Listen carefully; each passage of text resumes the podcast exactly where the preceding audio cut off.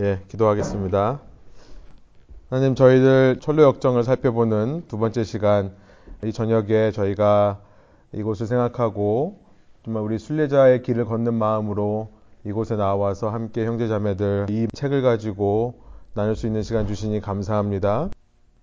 하나님, 우리보다 400년을 먼저 살아간 우리 신앙의 선배들은 어떤 신앙의 고민들을 했고 기독교의 참된 신앙을 지키기 위해 어떤 노력들을 했는지 지금 저희가 이 천례역정 책을 살펴보면서 어쩌면 현대 기독교가 잃어버리고 있는 참된 신앙의 뿌리를 찾아가는 시간 되게 하여 주시고 주님 그것을 통해 우리 다시 한번 고전을 대함으로 더욱더 새로운 신앙을 회복하게 되는 그것이 새로운 것이 아니라 성경적인 신앙이라는 것을 우리가 기억하며 마음이 새롭게 되고 새로운 결단과 각오가 생겨나는 이 시간 될 수 있도록 인도하여 주시고 지금 저희가 여행지 가이드에 대한 얘기를 나누는 것이 아니라 실제로 그 여행을 걸어가는 일에 대해서 이야기하고 있사오니 좀 이것이 우리의 지적인 단음으로만 끝나는 것이 아니라 삶에서 행실로 이어질 수 있도록 그래서 우리가 그 천성에 달아날 때까지 우리의 순리의 길을 계속해서 걸어갈 수 있도록 주께서 이 시간을 사용해 주시고 저희와 함께 하여 주옵소서. 감사드리며 예수 그리스도 이름의 영광을 위하여 기도합니다. 아멘. 예, 어, 이 시간 오신 거 환영하고요.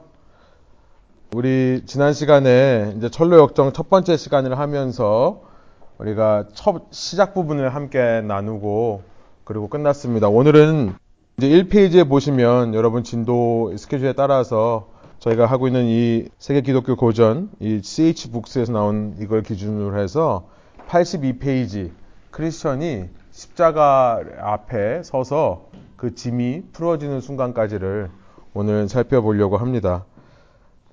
지난 시간에 내용 중에 혹시 궁금하신 거나 질문이 있으시면 이 시간 뭐 말씀하셔도 좋겠고요.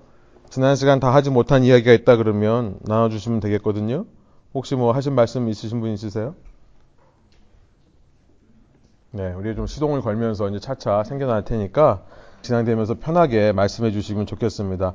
지난 시간에 저희가 이제 같이 전체 그룹으로 하는 것도 좋고 또 소그룹으로 좀 하는 것도 좋다 생각을 했었는데 둘 다 의견이 있어서 제가 좀 이렇게 꾸며봤습니다. 우리 관찰 및 내용 요약이라고 되어 있는데 우선 저희가 한 그룹, 저희가 함께 이거는 그냥 단답형이에요. 이 책을 읽어오신 분들은 쉽게 쉽게 답할 수 있는 내용들입니다. 그래서 이걸 저희가 같이 하고요. 이제 맨 뒤에 보면 노란색으로 나와 있는 토의 문제를 저희가 이제 소그룹으로 나누어서 좀 진행했으면 좋겠습니다. 제 야심으로는 저희가 1시간 동안에 모든 메테리얼 다 끝나고 한 30분 정도라도 최소한 들여서 여러분들이 좀 소그룹으로 나눠져서 이야기할 수 있게끔 그렇게 하는 것이 저의 야심찬 계획입니다.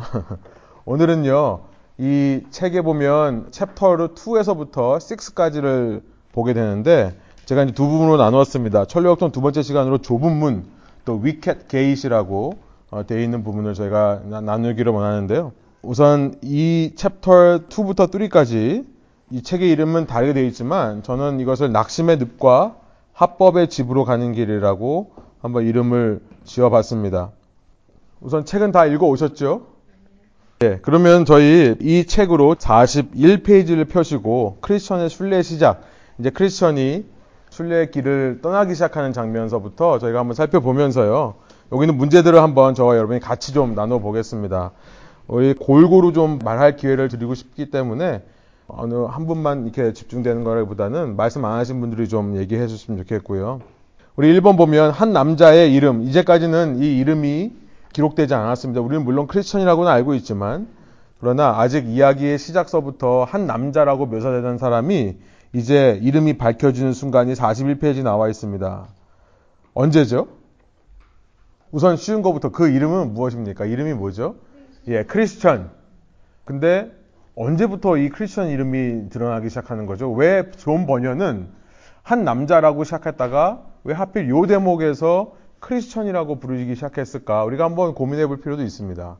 언제부터 크리스천이라고 불렀다고요? 순례를 시작하고 사람 그렇죠. 예, 정답이죠. 순례를 시작하고 사람들에게 자기가 순례길을 떠나기 시작했다는 것을 알리는 순간부터 존 버년은 그죠? 그 사람의 이름이 크리스천이었다라고 이야기를 하고 있다는 사실이 우리의 눈길을 끄는 겁니다. 다음에 2번 보면 크리스천과 동행하는 같은 도시 출신 두 사람이 있어요. 이 사람에 대해서 누가 한번 요약해 보실 수 있는 분이 있으세요? 우선 이름은 뭐였죠? 이 두 사람의 이름이 예, 고집 obstinate이라고 하는 사람과 pliable 유순이라고 되어 있는데요. 다른 말로 고분고분이라고 어떤 책은 나오기도 하고요. 어떤 책은 변덕이라고 하기도 하고요. 그 다음에 여기는 뭐라고 나온다고요? 우유부단. 우유부단. 예, 우유부단이라고 하기도 하고. 온순이나 온순이라고도 합니까? 네, 좋게 표현을 했네요. 아무튼 이 두 사람이 어떤 일을 했는지 누가 좀 요약해 볼 수 있는 분이 있으세요? 한 사람은 네. 그 말 그대로 고집 부리면서 제 길로 가는 거고요. 안 쫓아가는 거고. 그게 고집이죠. 예. 그, 제, 그, 운책으로는 온순 씨라고 그랬는데, 예. 어, 뭐, 정말 좋게 보면 온순한 거죠. 근데, 그러다 보니까, 어, 강하게 밀고 나가지도 않고, 어, 따라가긴 따라가기 힘들어지니까, 어, 뒤돌아가요. 맞습니다. 우리 요정, 그, 신앙의 요정. 예. 어떻게 하다가 온순 씨가 돌아가게 됐죠? 유순 씨, 온순 씨. 이- 하여튼 희한하네요. 늪에 빠졌는데 크리스천이 허적거리는 걸 보고 나는 글로 안 가겠다. 이 길을 통과 해서 가야 하는 길이라면 나는 안 가겠다. 예, 같이 빠졌죠. 같이 빠졌는데 어, 본인은 이제 거기서 빠져나와서 이, 이 길이 이런 어려움이 있는 길이라면 나는 안 가겠다라고 마음을 바꿨던 변덕꾸러기죠. 돌아갔습니다. 예. 3번 넘어가 볼까요? 낙심의 늪에서 똑같이 빠졌는데 크리스천은 어떻게 빠져나왔죠? 누가 도와줬죠? 제 책은 도움인데 예. 다른 책에는 뭐라고 나와 있습니까? 똑같죠. 도움. 헬퍼라고 하는 사람이 도와줘서 끌어내서 나왔다는 것을 여러분 기억하시고요. 그 낙심의 늪이 거기 있는 이유를 이제 물어봐요. 왜 이게 낙심의 늪이 여기 있느냐? 물어보는데 도움이 어떻게 설명을 하는지 혹시 기억하시는 분, 요약할 수 있는 분이 있으세요? 사실 요 질문들을 하다 보면 이제 내용이 다 요약도 되고 다시 한번 점검이 되는 겁니다. 죄가 있다고 판결받은 자들로부터 나오는 온갖 더러운 찌꺼기와 허물들이 끊임없이 이곳으로 흘러들어와 마침내 절망의 늪이라고 그리 얘기했답니다. 그러니까 그 모든 그 주인들의 자기 잃어버린 영혼 플러스 뭐 두려움, 의심, 절망 이런 것들이 다 이렇게 모여드는 장소. 예, 예. 그러니까 이 낙심의 늪은 사람들이 어, 그 자기의 절망을 깨달았을 때 그 속에 있는 두려움과 의심과 절망들이 다 흘러 들어와서 여기에 고이게 된다. 근데 하나님은 이것을 원하지는 않으신다. 그래서 하나님께서 뭘 하셨다고 되어 있죠? 일꾼들을 보내서 이 수렁을 메워보려고 하나님께서 1600년 동안 온갖 노력을 했다. 이게 뭐- 무슨 얘기를 하는 걸까요? 제 책으로는 48페이지입니다. 무슨 말씀을 하는 걸까요? 어떤 하나님께서 보내신 천국 측량 기사들은 무슨 얘기일까요? 1600년 동안 쓰여진 성경. 예, 그죠? 예. 성경의 선지자들. 여러 가지 사람들 통해서 이걸 메꿔 보려고 수많은 메시지를 했지만 어, 그리고 또 어떤 데는 어, 또 디딤돌을 갖다 놓았다. 그런데 계절이 바뀔 때마다 점점 이 오물들이 더 늘어- 늘어나서 하나님이 내려놓은 디딤돌도 이제 보이지 않는 상황이다.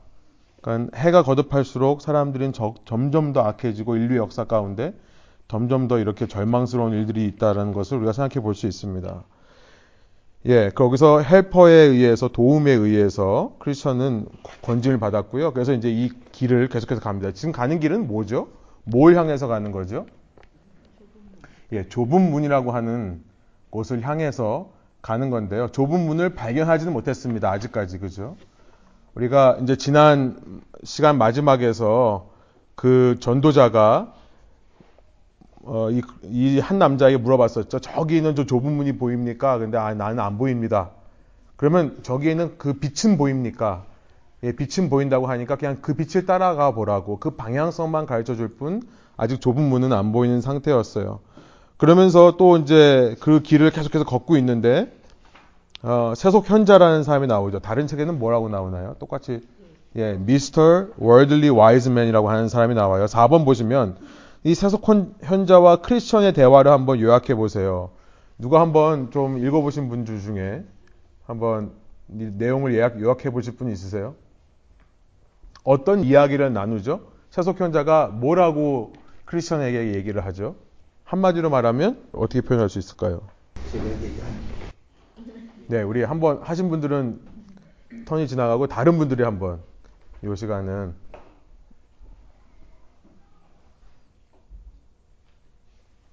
제가 이제 시켜야 됩니까? 시간이 없기 때문에. 그냥 대강 대강 대략적으로 말하면 너가 지금 가려고 하는 길은 쉬운 길이다 어려운 길이다? 어려운 길이다. 쉬운 길이 있다고 얘기를 하죠.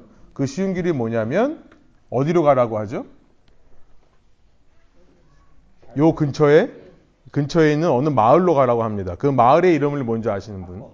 도덕, 예, 도덕, 모랄러티라고 하는 그 마을에 가면 어떤 사람이 있을 거다. 그 사람이 바로 합법, 합법이라는 미스터 리갈러티라고 하는 사람이 있다. 그 사람의 전문은 뭡니까? 이렇게 당신처럼 무거운 짐을 지고 가는 사람들의 그 짐을 띄어내는 게 전문가다. 만약에 그 사람이 거기에 없다 그러면은 그의 아들이 있는데요. 그의 아들한테 한번 물어봐라. 그렇죠? 그 아들의 이름이 예의, 예, civility,라고 하는 아드님을 찾아라. 이 54페이지에 나오는 내용입니다.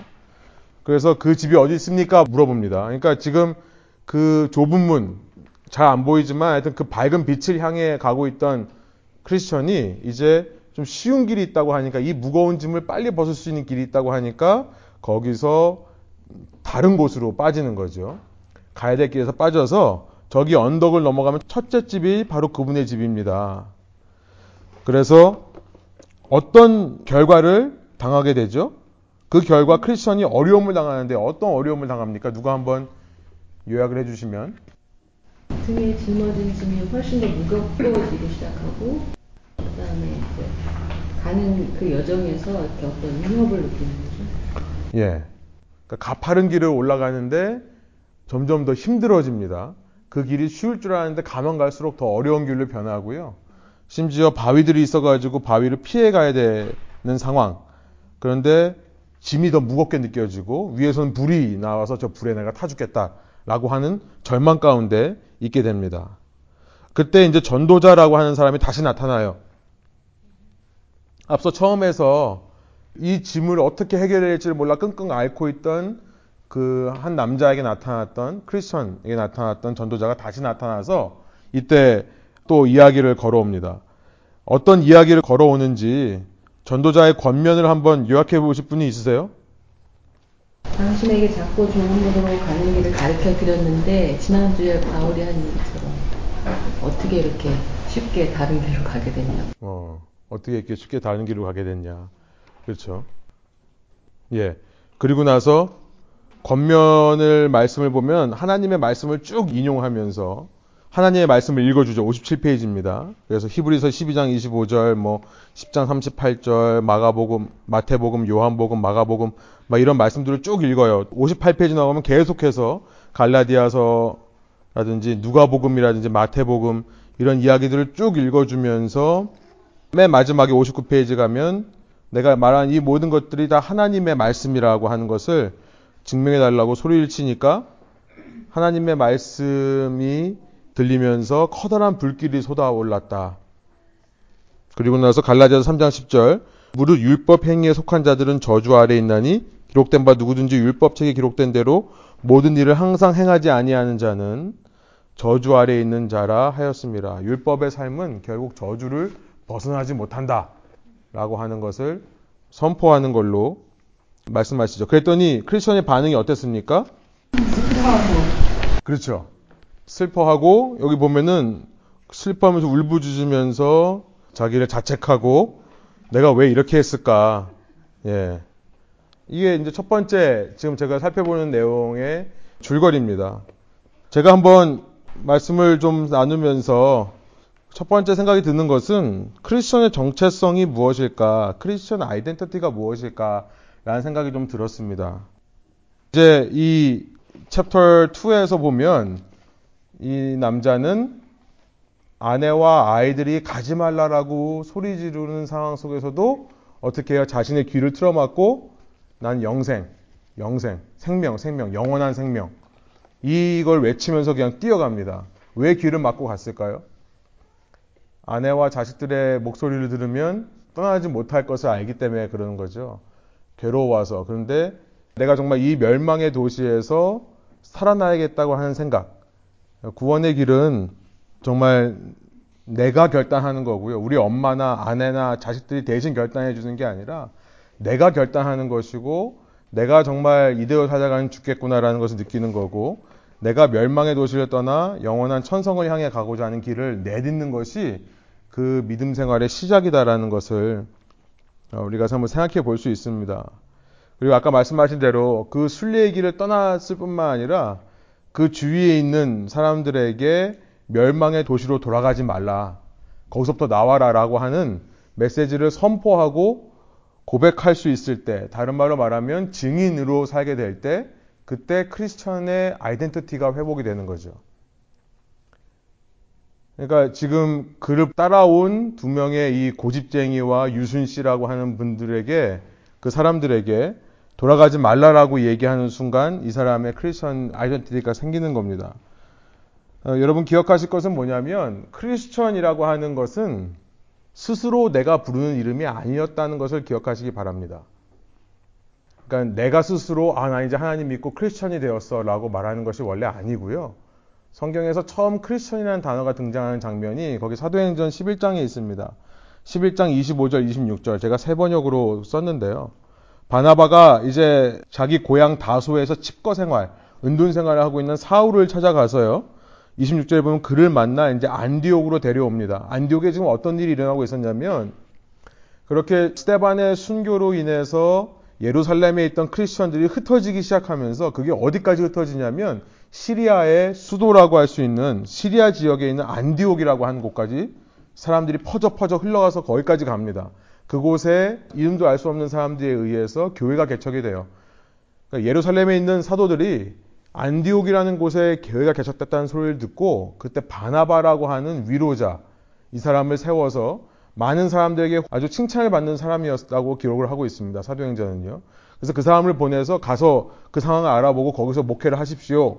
그랬더니 바나바는 혼자 가지 않고 가는 길에 사울을 굳이 데리고 그곳에 가서 이제 함께 사역하는 그런 장면입니다. 두 사람은 1년 동안 줄곧 거기에 머물면서 교회에서 모임을 가지고 많은 사람을 가르쳤다. 제자들은 안디옥에서 처음으로 그리스도인이라고 분리였다. 여기 보면 중요한 게 분리였다라고 하는 수동태 동사라는 것이 중요하다는 겁니다. 자기네들이 스스로 우리는 크리스천이야라고 말한 것이 아니라요. 그 주위 사람들이 어, 이 사람들이 하는 거 보니까 뭔가 좀 달라요. 이 사람들의 삶의 방식이 우리와는 좀 달라요. 그런데 그 왜 다른가를 알고 보니까 이 사람들은 예수님을 따라가는 사람이다. 예수님을 닮아 흉내내는 사람이다. 그래서 Christ 같은 사람, 크리스천이라고 불리기 시작했다는 겁니다. 어, 우리가 이제 나중에 또 질문할 거지만 크리스천이 과연 여기서 거듭난 사람입니까? 아직은 거듭나지는 않은 상태일 거예요. 이제 막 여행을 시작한 단계입니다. 그런데 그때 크리스천이라는 이름을 붙여주죠. 아직 예수님을 정확하게 만나지는 못했고 아직 순리의 길이 어디가 좁은 문인지도 모르는 상황이지만 자기 스스로 하나님을 믿으려고 따라가 보는 결단 그리고 자기 스스로 증인의 삶을 살려고 노력하는 모습 속에 이 크리스천이라는 아이덴티티가 형성되고 그렇게 불리기 시작한다. 우리가 스스로 우리 자신을 판단해서 기독교인이야 크리스천이라 말할 것이 아니라 우리의 말과 행동을 통해 어, 그래서 우리가 크리스천이라는 것이 주위 사람들한테 드러날 때 그때 어, 사람들이 우리를 보고 크리스천이라고 불러주는 거다라는 것을 한번 생각해 볼 필요가 있어요. 다시 말씀드리지만 아직 완전한 의미에서의 거듭난 사람 아직은 아닐 수 있습니다.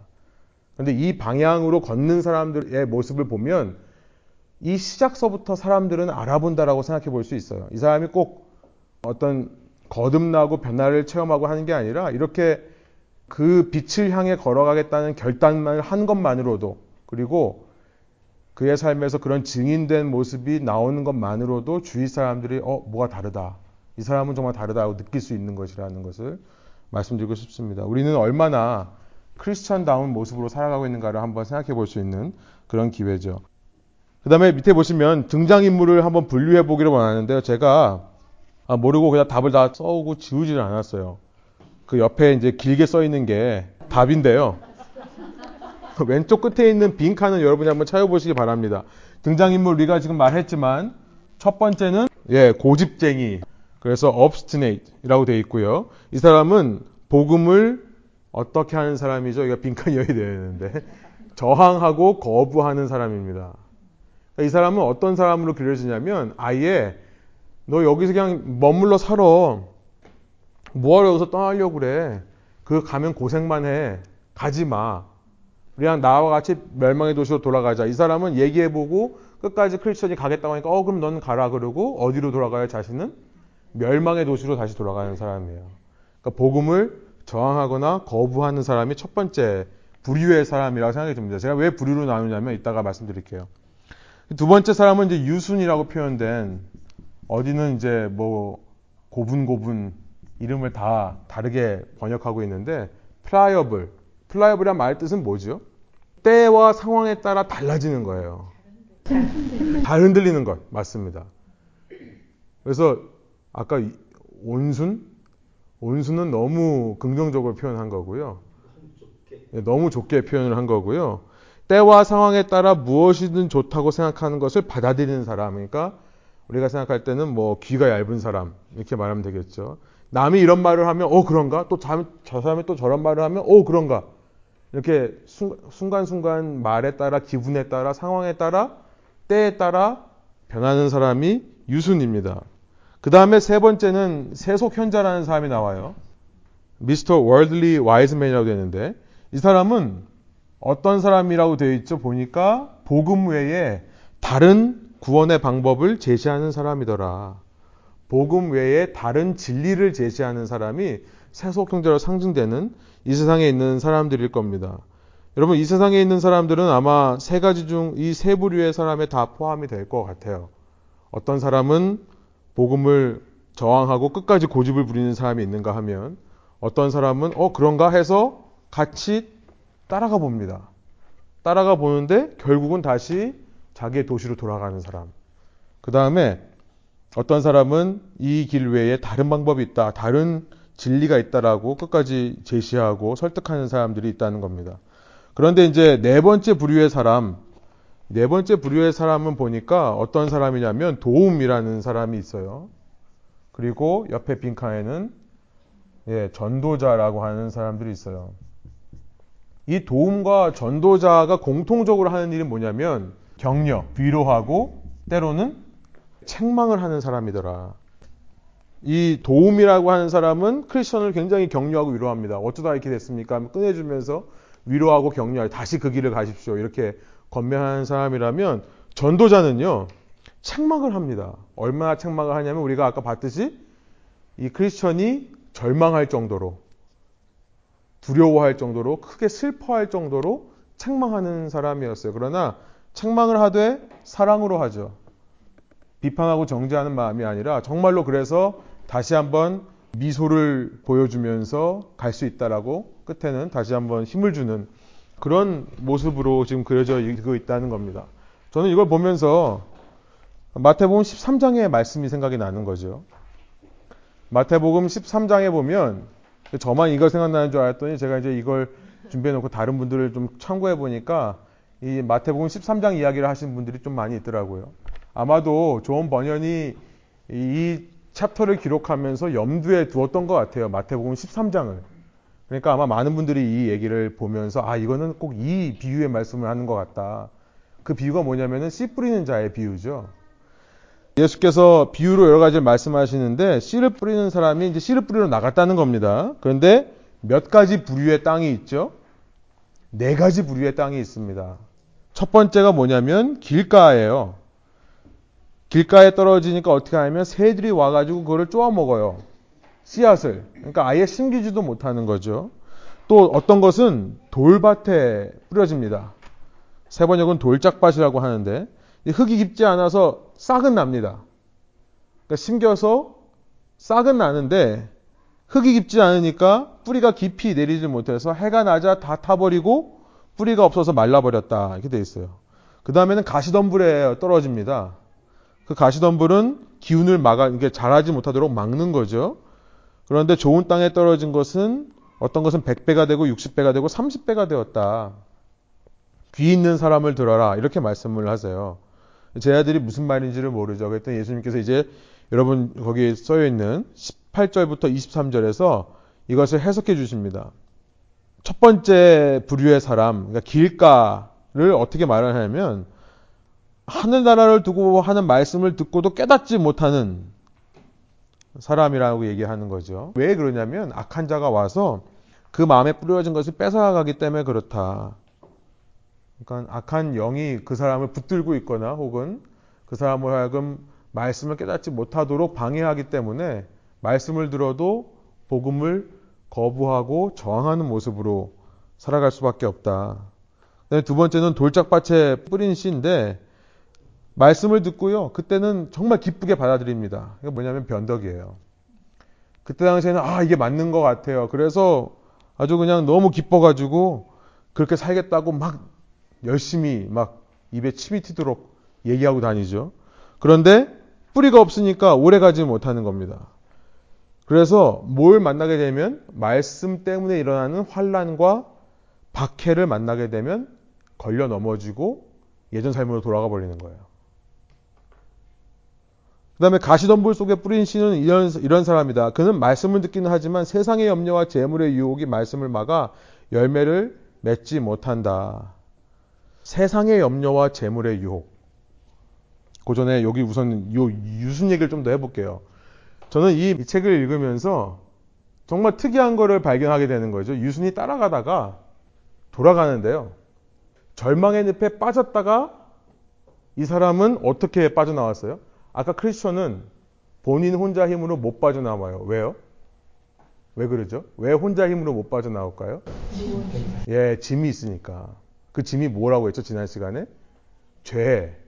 내가 내 죄의 무게를 깨닫게 되는 순간이죠. 원래 처음에. 그러면서 내가 이렇게 살다가 죽겠구나 깨닫는 건데, 나의 죄의 무게 때문에 자기는 못 빠져나와요. 결국은 누군가가 도와줘야만 크리스천은 나올 수 있었어요. 그런데 유수는 어때요? 빠졌는데 뒤에 짐이 없어요.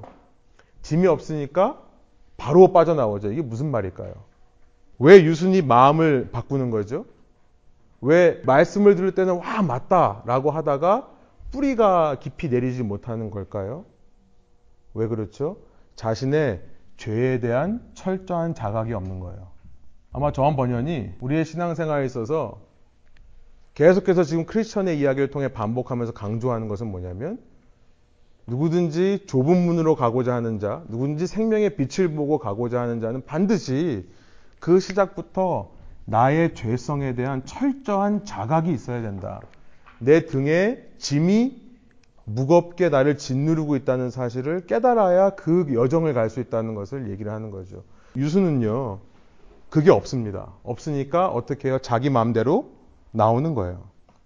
키포인트는 뭐냐면 자신의 죄악됨을 깨닫지 못하는 사람. 그 사람은요, 아무리 말씀을 들을 때 즐거워하고 그 말씀을 아멘으로 잘 받는다 하더라도 그 말씀으로 인한 환란과 박해 그것을 이겨낼 수가 없습니다. 왜냐하면 말씀이 가져다주는 환란과 말씀이 가져다주는 박해란 다른 말로 하면 뭐냐면 나의 죄성과의 싸움이기 때문에 그래요. 나의 죄성을 거슬러야만 이길 수 있는 싸움이기 때문에 그렇습니다. 그러니까 그것이 일어나질 않기 때문에 결국 죄성을 포기 못하고 돌아가게 되어 있다는 거예요. 여기서 정말 우리가 포인트가 있는 거죠. 어, 요즘 뭐 말씀이 좋은 교회, 말씀이 좋은 설교자가 너무나 각광받는 시대인데요. 어떻게 보면 유, 유승과 같은 크리스천들을 자꾸만 만들어내는 것은 아닌가 한번 돌아보게 되는 거죠. 귀의 즐거운 그 이야기 사실 귀 즐겁게 하는 얘기도 예전에는 뭐 예수 믿으면 잘 산다 이런 이런 얘기였다가 요즘은 귀에 즐겁게 하는 얘기는 뭐냐면 굉장히 또 성경적인 얘기예요.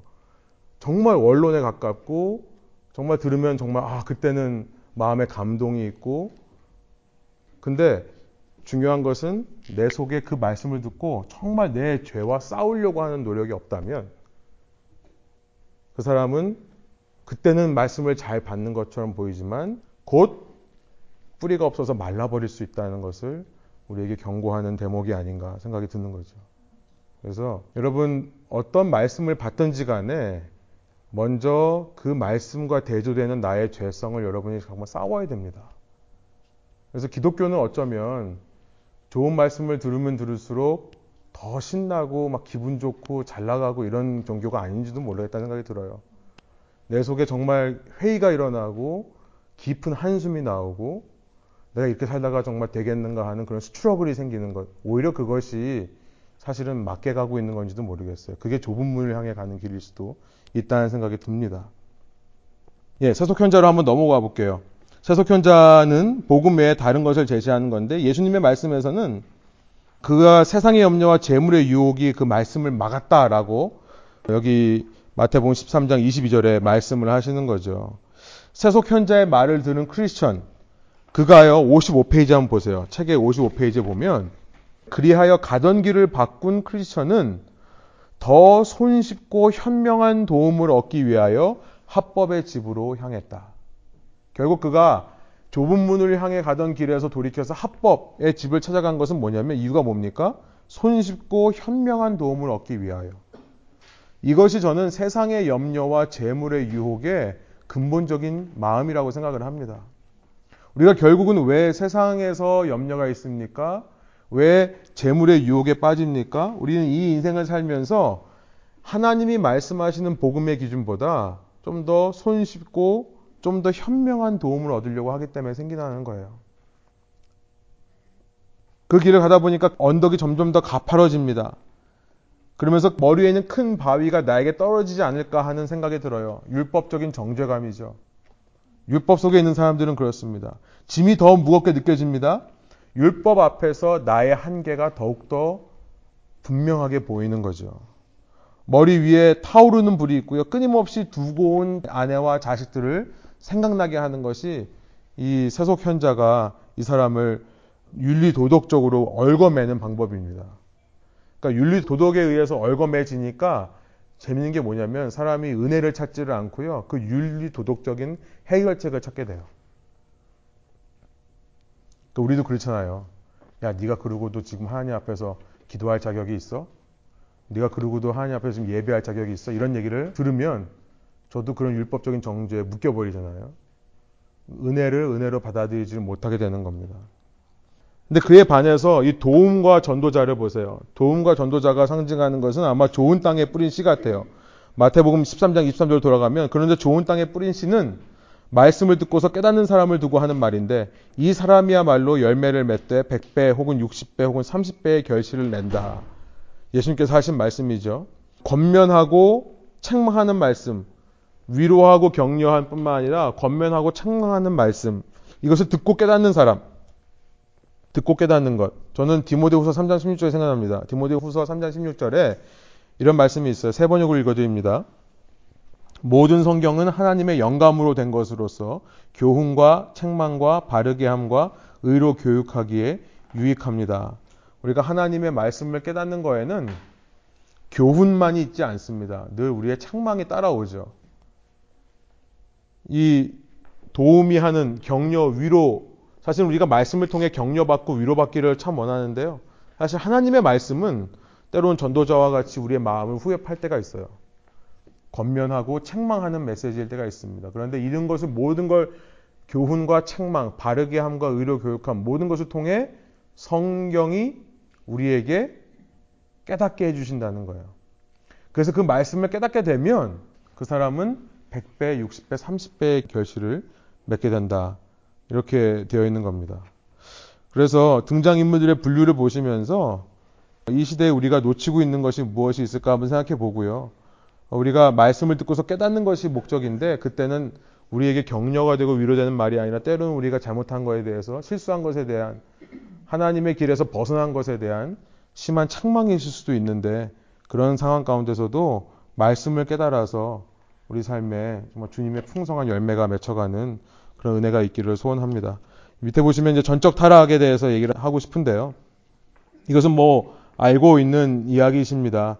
그러니까 저희가 어, 하나님의 법에 불순종해서 타락했을 때 우리는 완전히 타락을 했고 우리 안에 선한 의지가 없다라고 하는 칼빈이즘, 칼빈이 주창한 타락 교리를 얘기를 하는 건데요.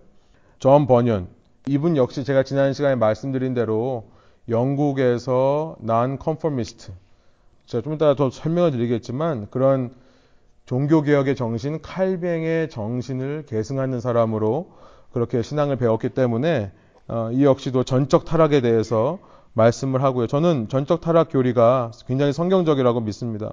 로마서 3장에 나와 있는 대로 우리 율법의 행위로는 하나님 앞에서 의롭다함 받을 사람이 아무도 없고요. 율법은 죄를 깨닫게 할 뿐, 우리 뭐 MRI 같이 뭐가 문제가 있는지 드러낼 뿐, 우리가 뭐 몸에 암이 있는데 혹은 뭐 허리에 목에 디스크가 있는데 MRI 아무리 쏘인다고 해서 낫지 않는 것처럼 그냥 드러내는 것일 뿐 율법으로는 죄를 넘어서지 못하는데 그제 이제 율법과는 상관없는 하나님의 의가 나타났다. 그것이 뭐냐면 어, 예수 그리스도를 믿는 믿음을 통하여 오는 의다. 이것은 모든 사람에게 미치는 거고 차별이 없다. 우리 이 이야기를 읽으면서 재밌는 게 뭐냐면 낙심의 늪에 빠졌을 때 죄의 무게 때문에 크리스천은 혼자 힘으로 못 나오다라는 겁니다.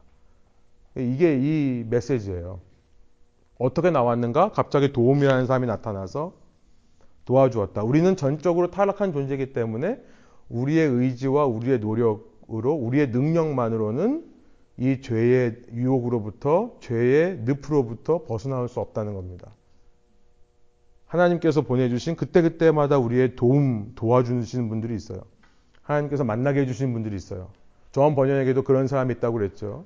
때마다 필요한 사람들이 만났고 이 사람에게 필요한 어떤 영적인 것을 공급해 주신 또 목사님이 있었고 그리고 전도자에 의해서 깨닫게 되는 겁니다. 본인이 스스로 깨닫는 게 아니라 전도자가 나타나서 진리에 대해서 깨닫고요. 우리가 이제 다음 섹션에서 보겠지만 그 좁은 문으로 들어가는 것조차도 자세히 읽으신 분들은 아마 알 거예요. 물론 문은 두드리는 것까지는 크리스천이 자기의 힘과 능력으로 합니다. 그런데 그 문을 열어주는 것, 또 그 문 속으로 들어가는 것, 크리스천이 혼자 들어가지 않죠. 그 안에 나와 있는 누가요? 이름이 뭐죠? 네, 선의라고 하는 사람이 잡아서 땡기기 때문에 들어오는 거죠. 이게 이렇듯 구원에 있어서는 전적인 하나님의 주권이고 우리는 전적인 타락으로 인해 그런 능력이 없다는 것을 이야기를 합니다. 예, 그렇게 1부 2장부터 3장이 끝나면 이제 나머지 우리가 읽은 부분은 4장부터 6장까지는 해석자의 집과 십자가라고 아마 요약을 해볼 수 있을 것 같아요. 우리 다시 한번 좀 내용을 생각하시면서 관찰하고 내용을 요약하는 걸 해보겠는데요. 이렇게 전도자의 도움을 받아 다시 원래의 길로 들어선 크리스천은요, 이제 좁은 문에 다다르죠. 좁은 문에 마태복음 7장 7절에서 8절의 말씀이 쓰여 있다. 구하라 그럼 너에게 주실 것이요 찾으라 그럼 너희가 찾을 것이요 문을 두드리라 그러면 너에게 열릴 것이라. 그 말씀이 쓰여 있다라고 되어 있습니다. 그래서 그 문에 두드리라 그러면 열릴 것이니라라고 써 있고요. 아까 말씀하신 구딜 이 선의라는 사람이 거기서 문을 열고 이 사람 맞아주는데요. 61페이지에 보면 진심으로 환영하더라. 여러분 이것이 좁은 문에 들어가는 그 모습입니다. 참 신기한 게요. 우리는 전적인 타락으로 인해 들어갈 수 없는 자들이고 아무런 조건도 맞추지 못하는 사람들이지만 하나님은 우리를 그렇게 반갑게 맞아주신다는 겁니다. 여러분 거기서 선의가 얼마나 진심으로 환영하면서 들어오라고 하는지 이제 우리가 2부에 가면 크리스티아나의 순례 여행을 보게 되는데요. 크리스티아나 역시도 똑같은 경험을 해요. 내가 여기서 못 들어가면 어떡하나. 나를 맞아주지 않으면 어떡하나. 라는 고민. 또 함께 데리고 간 친구가 있습니다. 이 친구는 초대장도 안 받았는데 과연 웰컴해 줄까 이런 고민들을 가져요. 그런데 늘 그 좁은 문 뒤에 있는 사람은 정말 기쁨으로 환영하면서 맞이를 한다는 것. 여러분 우리가 정말 예수님을 사랑하게 되고 예수님의 길을 따르게 된 그 동기는요 사실 그 사랑을 느끼기 때문이죠. 누구나 웰컴해 주시는 하나님. 어떤 모습이고 어떤 부족함에도 불구하고 정말 우리를 끌어안고 우리를 환영하기를 기뻐하시는 그 하나님에 대한 사랑을 느끼기 때문에 사실은 우리가 그 사랑에 매료되어서 이 길을 걷는 겁니다. 저는 이 매료라는 단어가 너무나 중요한 것 같고요. 정말 예수님은 자석과 같이요. 끌어당기는 힘이 있어요. 어떤 사람이든 심지어 그 사람이 감옥에 있는 범죄자건 정말 잘 나가는 돈 많은 부자건 간에 예수님은 사람들을 끌어당기는 자석과 같은 힘이 있습니다. 그 매력이 있어요. 그것은 뭐냐면 어느 누구나 환영하는 마음이라는 거죠. 예수님은 그렇게 끌어당기는 마음이 있는데 이 땅에 예수님의 몸인 교회는 얼마나 웰컴하는가 한번 생각해 볼 수 있을 것 같습니다. 우리는 너무 어떤 사람을 우리의 기준으로 정죄하고 판단해서 거리를 두려고 하지 정말 예수님의 마음으로 누구든지 끌어안고 끌어당겨 줄 수 있는가 한번 생각해 볼 수 있을 것 같아요. 만약에 교회가 그런 모습이 된다면 아마 교회의 매력을 느끼지 못하는 사람은 없을 것 같아요. 왜냐하면 예수님은 너무나 매력적이기 때문에 그래요. 사람들에게, 특별히 죄인들에게. 오히려 교회가 그런 모습이 되지 못하기 때문에 죄인들이 더 예수님으로부터 거리를 느끼는 것이 문제가 아닌가 그런 생각을 해봅니다. 아무튼 예 진심 어린 환영과 끌어당김이 있었다는 것을 한번 짚어보기를 원하고요. 그 다음에 이제 그 길을 지나서 아, 그 길에 이제 들어올 때 어떤 장면이 하나 있었는데 화살 막 이런 얘기가 나오죠. 무슨 얘기인지 좀 누가 말씀해 주실 분 있으세요? 문을 열었는데 화살이 막 쏟아져 들어와서 확 끌어당겨서 문 닫은 그 장면 말씀하시는 거 아니에요? 네. 실제 책에는 화살이 쏟아졌다고는 나와 있지는 않죠. 화살을 막 쏟아 붓는다고 그렇게만 얘기가 되어 있는데 이제 후에 다른 버전이라든지 또 애니메이션 같은 경우에는 막 화살들이 막 날라오는 장면들이 있기는 있더라고요. 그림에 이렇게 나오더라고요. 근데 근처에 어느 성이 있는데 그 성의 이름이 뭐라고요? 바알세불. 네, 바알세불. 한때는 예수님을 유대인들이 저게 바알세불의 힘을 입어서 귀신을 쫓아낸다, 악한 영을 쫓아낸다라고 말했던 경우가 있었죠. 파리의 왕이라고 하는 뜻인데 아, 하나님께서는 그러니까 예수님께서는 오히려 바알세불이라는 것이 이제 사탄을 가리키는 말로 이렇게 말씀하시고 만약에 바알세불이 내가 바알세불의 힘을 입어서 사탄의 힘을 입어서 사탄의 영들을 쫓아내는 거면 그 서로 분쟁하는 나라가 아니면 분쟁하는 한 국가가 바로 설 수 있겠느냐 서로 어떻게 그렇게 싸울 수 있겠느냐 그런 말씀하신 적이 있죠. 그러니까 이게 뭡니까? 좁은 문으로 들어가는 것을 끝까지 방해하려고 하는 세력이 항상 있다는 것을 이제 여기서 얘기를 합니다. 이제 그 얘기가 좀 더 나올 거예요. 그 다음에 이제 해석자의 집으로 그 좁은 문을 들어가니까 이제는 길이 하나만 있는데 이 길만 쭉 따라가면 천성에 이릅니다. 재밌는 게 뭐냐면 이제는 이 길을 한번 들어서면 어느 길로 가야 될지 모르는 그 길이 아닙니다. 이제 당신이 어디로 가야 될지 쭉 보일 겁니다. 선의가 65페이지에 보면 마치 자로 그어 놓은 것처럼 똑바로 닦여진 길이며 당신이 이제부터 가야 할 길입니다. 뭐라고 하냐면 그런데 혹 처음 그 길을 걷는 사람이 길을 잃어버리게 할 만한 구부러진 길이나 모퉁이들은 없습니까? 물론 이 길에는 그런 것들이 많이 연결되어 있지만 그런 것들은 모두 구부러져 있고 폭이 넓습니다. 그러나 바른 길은 단지 하나뿐이며 그 길은 매우 좁고 또 곱게 뻗어 있는 기름으로 당신은 쉽사리 옳고 그른 길을 분간할 수 있을 것입니다. 이제 한번 좁은 문에 들어선 크리스천은 이제 어디로 가야 될지 자기가 이제 스스로 알게 되는 겁니다. 신기해요. 그전에는 좁은 문이 어딘지도 모르고 그냥 빛만 보면 따라왔는데요. 실제로 좁은 문을 들어서자마자 이제 내가 가야 될 방향을 분명하게 보는 겁니다. 많은 사람들은 이 장면에서 이 좁은 문을 들어선 것이 이제 진정으로 이 사람이 크리스천이 되었다. 말로만 이름만 크리스천이 아니라 정말로 거듭난 변화의 삶을 살기 시작하는 거다라고 많은 분들이 이야기를 하고요. 저도 어느 면에서는 많이 동의를 하는 것 같습니다. 재밌는 건 뭐냐면 그 길이 아직 십자가를 만나지는 않은 길이지만 내가 그 진리 안에서 어디로 가야 될지를 분명하게 볼 수 있는 길이라면 이미 구원의 길에 접어든 것이다라고 저는 생각을 해요. 우리가 그 문득문득 사실은 느껴지죠. 압니다. 이게 하나님이 원하시는 건지 하나님이 원하시지 않는 건지. 이전에는 우리가 이 좁은 문을 들어서기 전까지는 그걸 몰랐어요.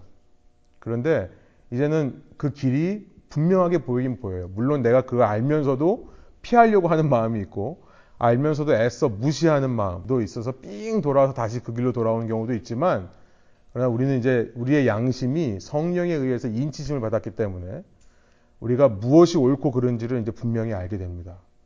그 길이 이제 시작이 돼요. 재밌는 것은 그렇게 시작되는 길에 있어서 제일 먼저 들어가는 집이 해석자의 집이더라. 여러분 신기한 게요. 물론 사람마다 다 다릅니다. 경우에마다 다 다르지만 어떤 사람이 정말 예수님의 십자가 밑에서 예수님을 만나기 전까지 사실은 많은 단계들이 존재하는 것 같아요. 근데 그 중요한 단계 중에 하나가 뭐냐면 누군가가 기독교의 진리를 알려주는 단계가 필요하다는 겁니다. 그게 해석자의 집이에요. 그러니까 내가 그냥 예수님, 내가 본성적으로 예수님을 알고 본성적으로 기독교의 모든 진리를 알 수 있는 사람은 없습니다. 그러니까 제가 늘 얘기하지만 제이 패커가 늘 얘기하는 것처럼 기독교는 전혀 본성적이지 않기 때문에 기독교는 반드시 누군가가 가르쳐줘야 된다. 누군가 복음을 전하는 사람이 있어야 되고 가르치고 양육해야만 하는 것이 기독교다. 여러분 해석자의 집이 바로 그겁니다. 이제 이 길을 들어왔어요. 좁은 문으로 가려고 해요. 그런데 십자가에 다다르기 전에 내가 정말 그 십자가 아래에서 나의 모든 죄의 짐이 다 벗어지는 것을 체험하기 전에 분명히 필요한 것이 뭐냐면 기독교의 진리에 대해서 알아야 된다는 겁니다. 해석자는 누굴까요?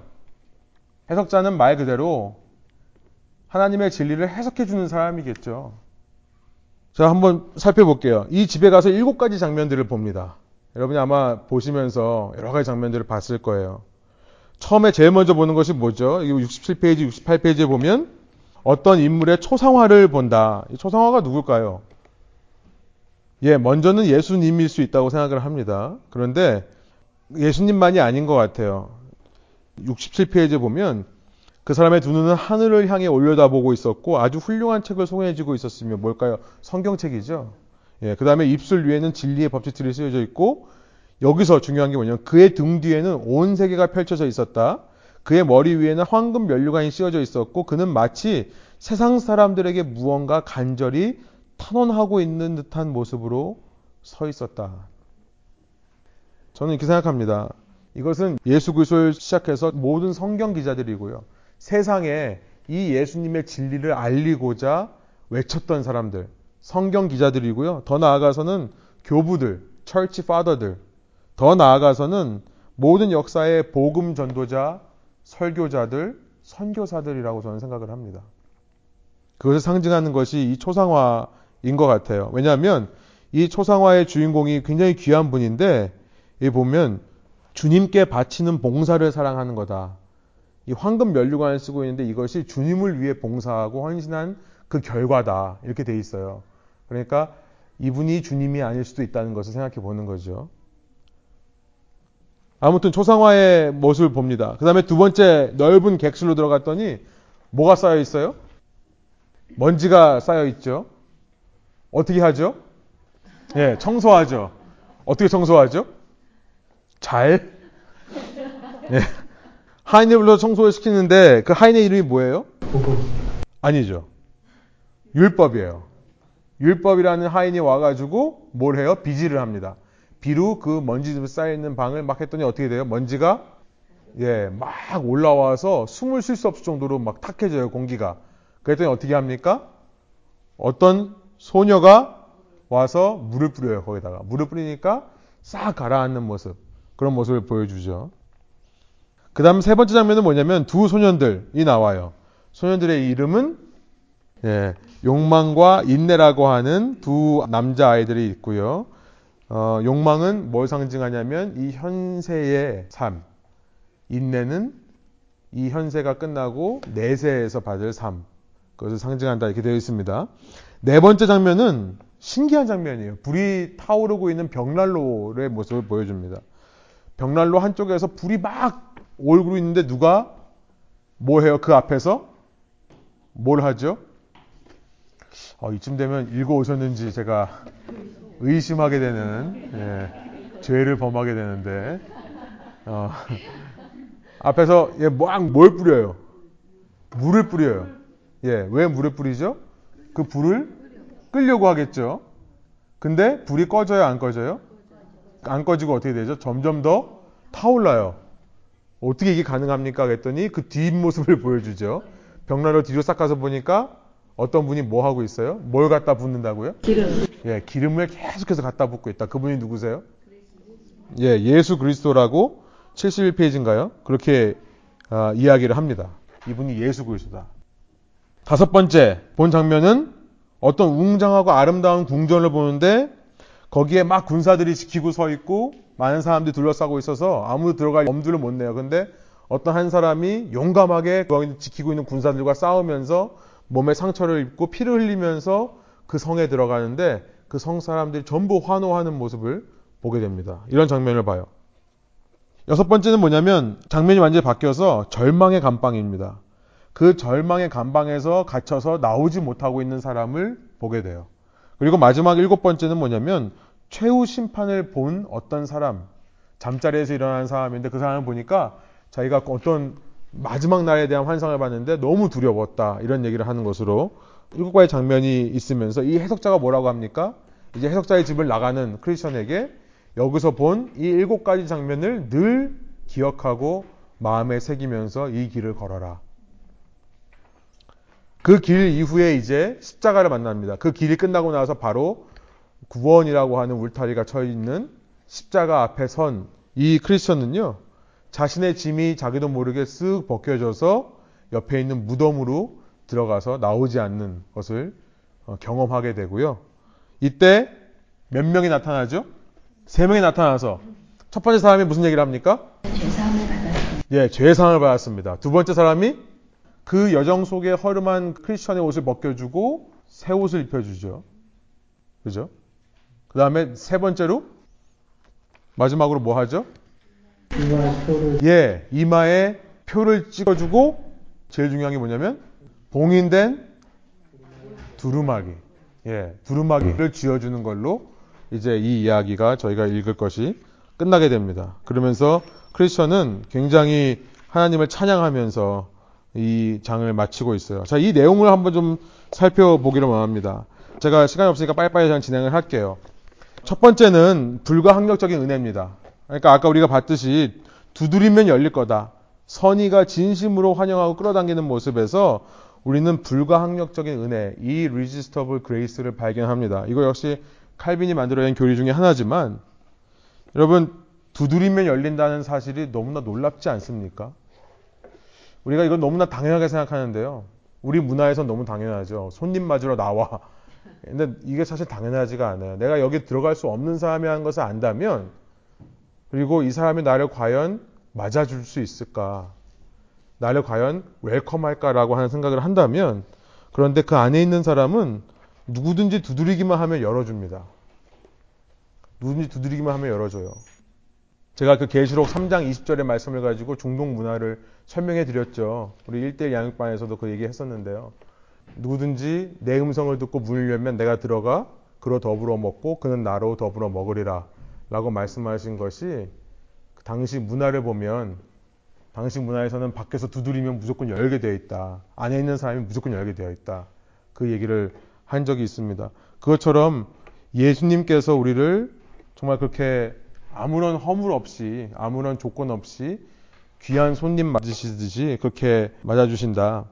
그 당시 존 버년이 신앙생활을 하게 된 17세기 중반 1600년대는요. 사실 종교 개혁이 일어난 지 얼마 안 된 시점이었죠. 어, 한뭐 100년밖에 안 되는 시점이에요. 물론 100년이라는 것이 오랜 시간일 수도 있지만 교리가 발전하고 이렇게 많은 디베이트이 있으면서 많은 논쟁들이 있던 시기가 이제 막 가라앉았던 시기입니다. 그 논쟁은 뭐였냐면 우리가 잘 알고 있는 예정이냐 자유의지냐 이런 얘기예요. 예정론과 자유의지가 계속해서 싸우는 칼빈니즘과 알마니아니즘이라고 하는 알미니아니즘이라고 하는 이야기가 어, 나와서 이거와의 디베이트이 한동안 이루어지고 있던 시대입니다. 알미니아니즘, 알미니안이라고 하는 사람이 주장한 건데요. 알미니안이라는 사람이 1590년에서부터 1609년이더라고요. 그러니까 16세기 말부터 17세기 초를 살았던 사람인데 이 알미니아니즘이 얘기하는 것은요. 종교 개혁을 일으킨 사람들이 전부 어그리한 다섯 개의 교리가 있습니다. 그것은 뭐냐면 five sole라고 하는데 다섯 개의 솔라 스테이먼트예요. 우리가 아마 들어보셨을 거예요. 솔라 스크립처라 오직 성경으로 그 다음에 솔라 피데 오직 믿음으로 Sola gratia. 왜냐면 오직 은혜로. by grace only. 이런 뜻이에요. 그 다음에 여기다 두 가지를 더 붙인 게 뭐냐면은 조금 어려운 말인데 여기서부터는 Solus Christus. 무슨 말이겠어요? 예, 오직 예수 그리스도에 의해서. 그 다음에 맨 마지막이 Soli Deo gloria. 오직 주님의 영광을 위해서. 그래서 이 다섯 가지 교리를 개혁 교리라고 합니다.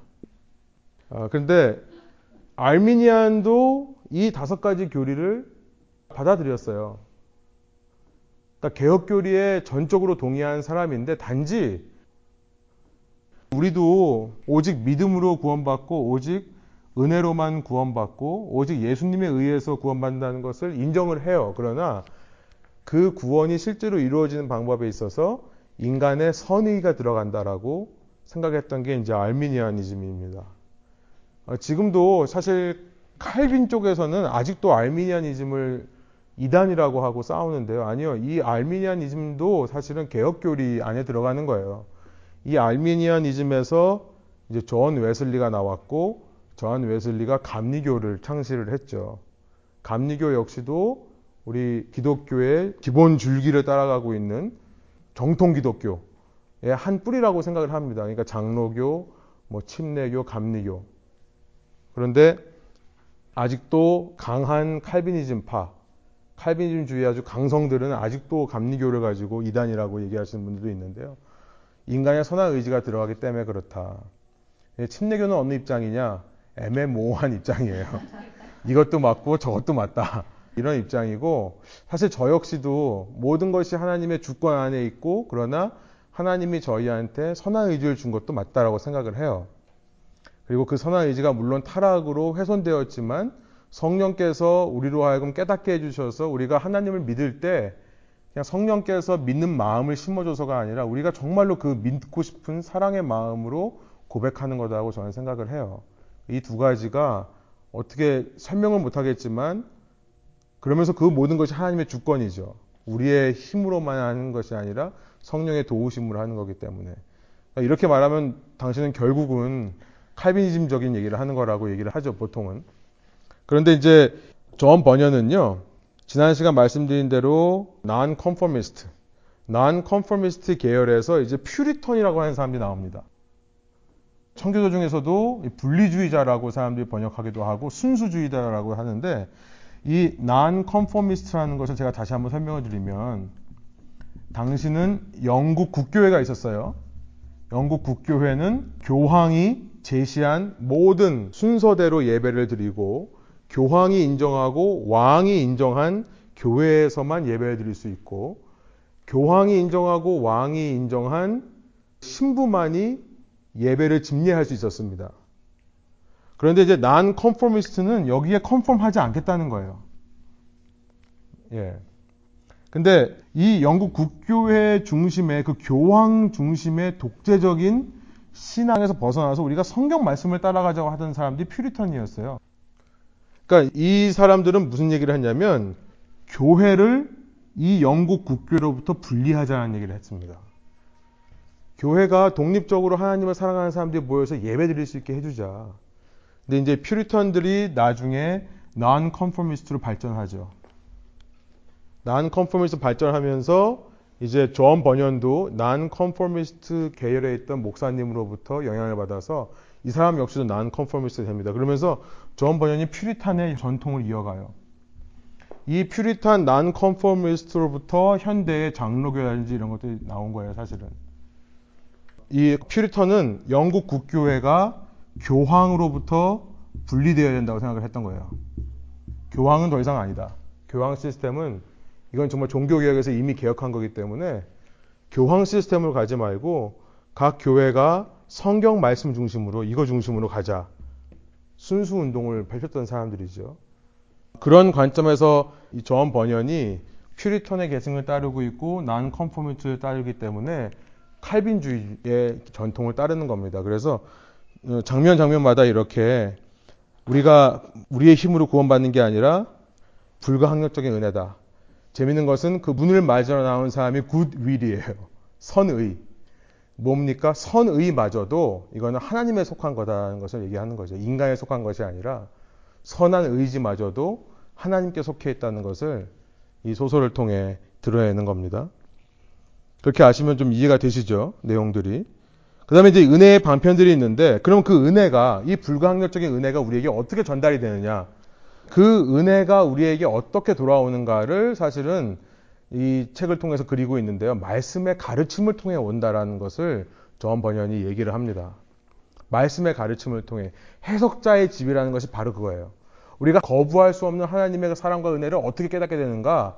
인간 스스로 본성적으로 깨닫는 게 아니라 가르침을 통해 그냥 가르침이 아니라 하나님의 말씀을 제대로 가르치는 걸 통해 사람은 그것을 깨닫게 된다는 것을 해석자의 집을 통해 얘기를 합니다. 그러니까 해석자의 집에서 일곱 가지 나온 것에 다 의미가 있는 거예요. 초상화. 그렇게 하나님의 은혜를 사랑을 알리고자 복음을 전하는 사람들. 그 사람들에 의해서 이 은혜가 우리에게 흘러온다는 것을 얘기하는 거죠. 참 선지자와 참 교사가 있고 이 초상화를 얘기하면서 이렇게 얘기합니다. 계속해서 거짓 교사와 거짓 선지자들이 있음을 암시를 해요. 이렇게 참된 말씀을 가르치는 사람들이 있는가 하면 어떤 사람들은 당신을 미혹해서 거짓된 것을 가르치려고 할 겁니다. 그것을 경고하죠. 그러니까 우리가 하나님의 거부할 수 없는 은혜를 받아 우리가 소유하게 되는 데 있어서 여러분 정말 중요한 게 설교자들이 중요한 겁니다. 저는 사실은 그래서 제가 하고 있는 이 목사라는 역할이 직업은 아니고요. 역할이 너무나 보람된 거라고 생각을 해요. 정말 제대로 된 말씀을 전하고 가르칠 때 하나님의 성도님들을 향한 은혜가 깨달아지고 전해지는 거죠. 저희가 은혜의 방편으로 사용될 수 있다는 것이 참 감사합니다. 첫 번째는 그거예요. 지금 그 얘기를 하는 겁니다. 먼지 덮인 거실은 뭘 나타내는 겁니까? 율법은 죄를 드러내지만 오직 은혜의 강불만이 우리의 죄를 씻어낼 수 있다는 것을 얘기하죠. 어떤 메시지를 통해서 하나님의 은혜가 성도들에게 전달이 되는가? 이 메시지라는 거예요. 율법을 버려야 되고 우리는 은혜를 사모해야 된다라고 하는 말씀의 가르침을 통해 이 은혜가 전달된다는 거죠. 욕망과 인내. 욕망은 현세를 따라가는 거라고 했고 인내는 내세를 바라보는 거라고 했습니다. 어떤 메시지를 말하는 겁니까? 어떤 가르침을 말하는 겁니까? 어떤 설교자가 전하는 메시지 속에서 이 땅에서 잘 먹고 잘 사는 것만을 얘기하면 안 되고요. 이 땅을 넘어 내세를 바라볼 수 있는 그런 말씀의 가르침이 있을 때 성도들이 하나님의 불가항력적인 은혜를 맛보게 된다는 것을 얘기하는 거죠. 불을 끄려는 자와 불을 지피는 자. 신자 속에 열정을 불러일으키는 것. 열정은 다른 말로 뭐냐면 복음이 주는 구원과 감격입니다. 적은 그것을 계속해서 끌려고 해요. 그러나 자꾸만 예수님께 초점을 맞추고 예수님께서 여러분 속에 열정을 불러일으키신다는 것을 계속해서 선포할 수 있는 메시지, 알려주는 메시지를 통해 은혜를 체험하게 된다. 여러분 적들은 어떻게든지 끌려고 합니다. 그런데 사실은 비본질적인 것으로 방해를 해요. 사실 문제 삼고 참 힘들어하고 여러 가지 스트러글이 있는 걸 가만 보면 사실 우리는 너무나 쓸데없는 것 때문에 상처받고 힘들어하는 경우가 많이 있는 것 같아요. 자꾸 예수로부터 자꾸 관심을 다른 데로 돌리게 하는 사탄의 방해가 있다는 거죠. 저는 그 예수, 예수, 예수라는 찬양이 너무 좋아요. 요즘 정말 많이 듣고 있는데, 어, 예수를 사랑하는 그 구원의 기쁨과 감격 외에는 사실 우리가 중요한 것이 아닌데, 우리가 어느 순간 예수가 아니라 그 책, 그 가사를 쓰신 분이 왜 이런 가사를 썼냐고 물어보니까, 인터뷰에서 물어보니까, 이 시대 많은 교회가 무너지고 어려운 것을 겪는데 사실 여러 가지 문제가 있지만 사실 본인이 생각했을 때 가장 큰 문제는 예수 외에 자꾸 단 것을 보고 기대하니까 힘든 것이 아니냐. 그래서 예수만 바라보자는 의미로 썼다고 합니다. 아무튼 메시지는 예수만을 드러내고 예수께서만 우리에게 열정을 주는 사람이라는 것을 선포할 수 있는 메시지가 된다. 웅장한 군장 안으로 들어가면 싸운 남자 이야기. 여러분 다시 말씀드리면 퓨리턴입니다. 17세기 퓨리턴의 무브먼트 중에 하나는 뭐였냐면 이 신앙생활이라는 것을 단지 종교적인 의식을 따르는 것이 아니라 신앙을 전쟁으로 봤습니다. 퓨리턴들의 특징 중에 하나, 퓨리턴들의 잘 알려진 신학 중에 하나는 뭐냐면 영적 전쟁이에요. 신자는 누구나 이 땅에서 전쟁터를 겪고 있고 신자는 누구나 악한 세력과 맞서 싸우는 이 싸움을 싸워가야 된다. 그 싸움이 바로 신앙생활이다. 교회 와서 어떤 종교적인 의무를 행하는 게 아니라 삶에서 전쟁을 치르는 것이 신앙이라는 것을 얘기한 것이 퓨리턴입니다. 지금 똑같은 얘기를 하는 거예요. 우리가 이 길을 마칠 때까지 계속해서 선한 싸움을 싸워가야 된다. 진리의 말씀은 뭐냐면 계속해서 이 전쟁의 현실을 성도들에게 remind 시키는 것이어야지 된다. 그 자기의 죄성과의 싸움을 얘기를 할 때 그때 하나님의 은혜가 임하게 된다는 것을 얘기하는 거죠. 그 다음에 절망의 감방에서 나오지 못하는 사람. 여러분, 많은 시간이 지났기 때문에 많은 얘기는 안 하겠지만 한때는 신자였습니다. 이 사람이요. 크리스천과 같이 이 순례길을 걷던 사람이었어요. 그런데 반복되는 죄를 이기지 못해서 마음이 굳어져 버린 사람입니다. 존 오웬이라고 하는 똑같은 퓨리턴 계열의 이 존 번연보다 한 세대 앞서서 살아갔던 존 오웬이라고 하는 사람이 쓴 죄 죽이기라는 책 제가 몇 번 말씀드리고 추천해 드렸는데요. 거기서 그런 얘기를 하죠. 신자라고 해도 어느 한 죄에 대해서 진정한 회개가 일어나지 않고 그 죄를 습관적으로 지으면서 그 죄 안에 머물러 있기를 계속한다면 어느 순간 그 죄가 그의 마음을 굳어지게 해서 더 이상 회개할 수 없는 그런 마음을 불러일으키게 된다. 히브리서 6장 4절부터 6절. 요즘 교회에서 현대 기독교에서 절대 절대는 아니지만 많이 설교하지 않는 본문 중에 하나입니다. 히브리서 6장 4절에서 6절. 베드로후서 2장 20절에서 22절. 전부 이런 얘기를 하고 있어요. 그다음에 마지막 일곱 번째는 최후 심판을 본 사람의 이야기, 마지막을 본 사람의 이야기가 되어 있고요. 그 다음에 이제 십자가의 무덤, 십자가 무덤인데 고린도후서 5장의 말씀이 생각이 나더라고요. 누군지 그리스도 안에 있으면 새로운 피조물입니다. 옛것은 지나갔고 새것이 되었다. 근데 우리가 이 예수님의 십자가에 대해서 우리가 생각할 때 늘 저는 이렇게 생각합니다. 십자가와 여기서 말하는 스펄컬, 무덤을 함께 생각해야 된다. 십자가와 무덤. 저는 십자가만 나온 게 아니라 이 장면에서 무덤이 함께 나왔다는 것에 좀 주목하기를 원하고요. 십자가를 바라보는 크리스천이 그 짐이 벗어져서 그 짐이 무덤으로 흘러가 버립니다.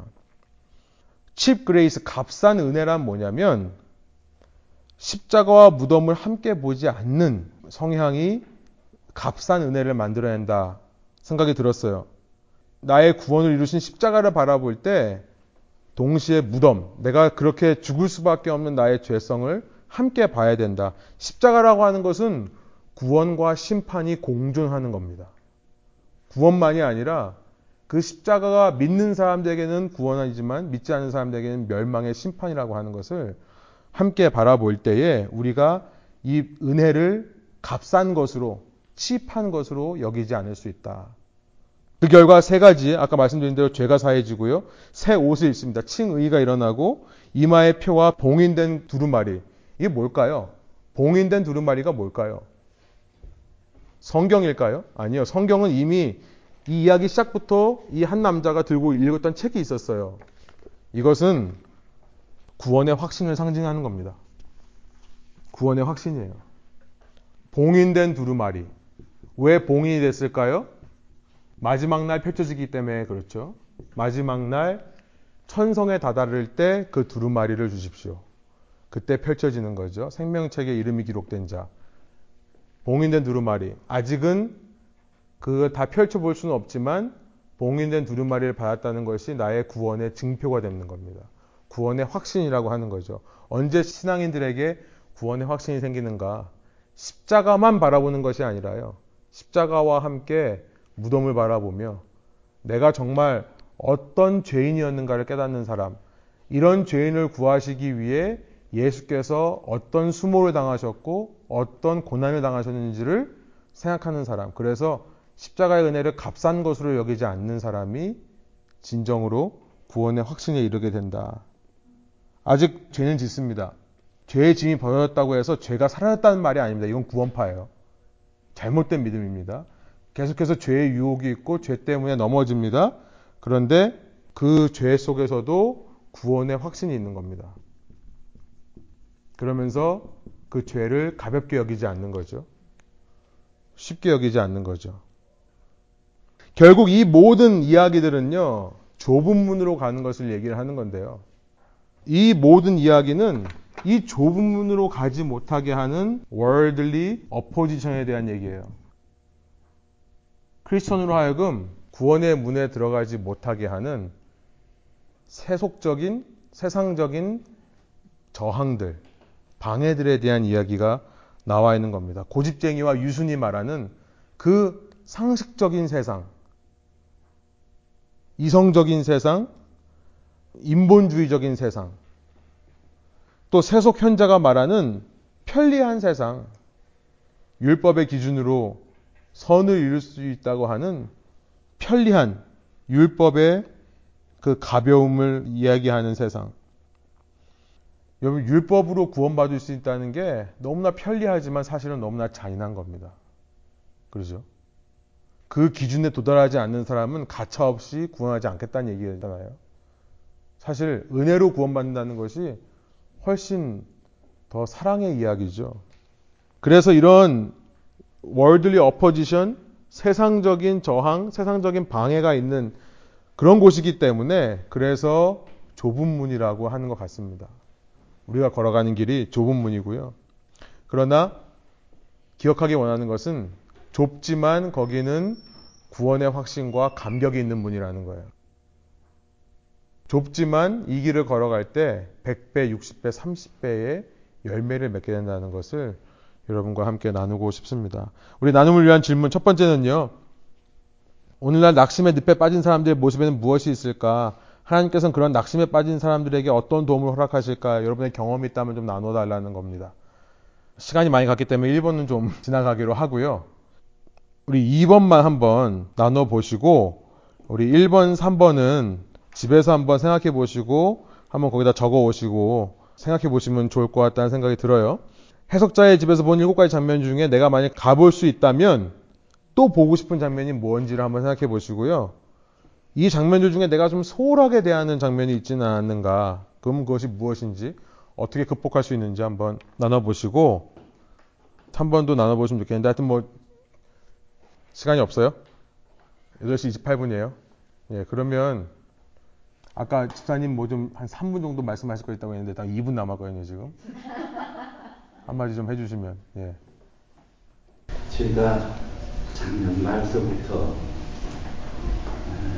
한 6개월이 넘도록 시중을 했던 거가 아주 부족한 거지만 좀 기왕에 오늘 우리가 이런 이런 시간을 이런 책이라면서 조금은 좀 연관이 좀 있지 않나 싶어서 제가 읽고 싶은 거예요, 같이. 같이 마음을 한번 나눠보자. 그런 뜻입니다. 꿈속의 쪽빛, 여로 가운데. 비가 갠 아침 쪽빛이 결린 가슴에 대고 부빕니다. 고개를 푹 떨궜던 해먹까지 둥둥둥 춤을 출 때 털을 세운 검동 강아지가 갑자기 앙칼지게 지저대서 도둑든 꿈이 화들짝 깨어 죄행일 웅얼거립니다. 꿈속의 쪽빛 누구시기에 서늘하게 젖은 옷을 널어주고 내리 침잠하던 심장을 다시 뛰게 광약길 복판에서 타는 목마름으로 찾는 고독을 넘어 자유를 찾아가는 길. 이 나그네에게 일림처럼 목을 죽이며 쉼을 주십니까? 내가 호기심으로 들어간 동굴에 갇혀 망망할 때 손수 구출한 님의 고독한 사랑.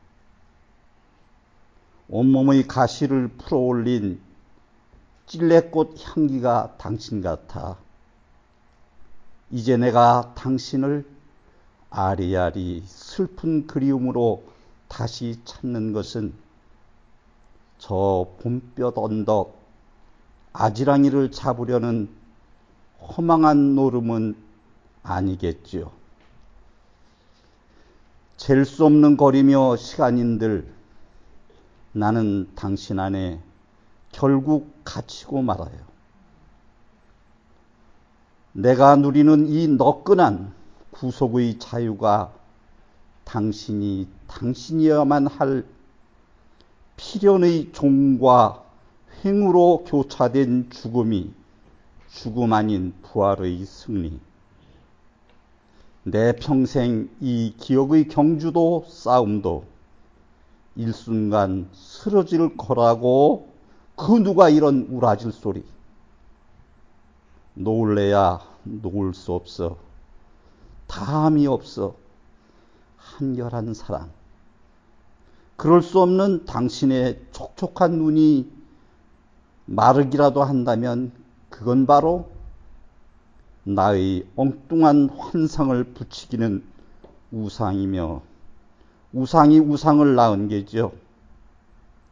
별과 태양 사이를 휘도는 독수리처럼 내 홀로 높아졌거나 난 믿어요. 당신이 저 멀리서도 나를 주시하고 내가 당신을 찾는 걸. 이는 묵묵히 동행하시기를 즐겨 기뻐하는 당신의 산고라는 걸. 당신이 당신 자신에게 당신을 손수 쪼개드린 피와 눈물이 현상 아닌 그 사랑의 실체며 근본이라는 걸. 내 심장에 님께서 새겨놓고 명명한 사랑의 빛. 우주를 열고 닫는 생명의 원천. 빛의 파편들이 거반 죽은 검은 흙을 그냥 두지 아니하시고 침투하여 걷어내는 기쁨과 인내.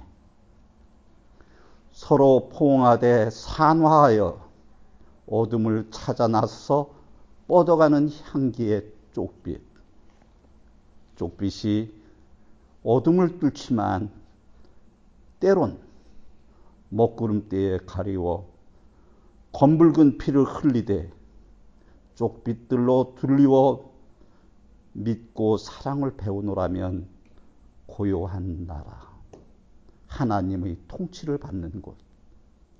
헌데 난 툭하면 토라져 검둥강아지처럼 짖거나 무시한 무심한 철벽이 될까? 묵상 중 어떤 사마리아인이 누군가를 둘쳐엎고 앞서간다. 잠시 후 어디선가 날 부르는 은은한 교회당 소리. 언제 어디서 어느 처지건 나는 네 마음을 바랄 뿐이다. 해바라기 같은 나를 향해 내가 되기를. 주여, 제가 여기 있나이다. 목청껏 소리쳤으나 꿈, 꿈, 꿈. 꿈이 꿈을 꾼 순환 속에 허상과 실상의 공존으로 잠에서 깬 듯, 취한 듯, 몸을 가누며 거기까지입니다.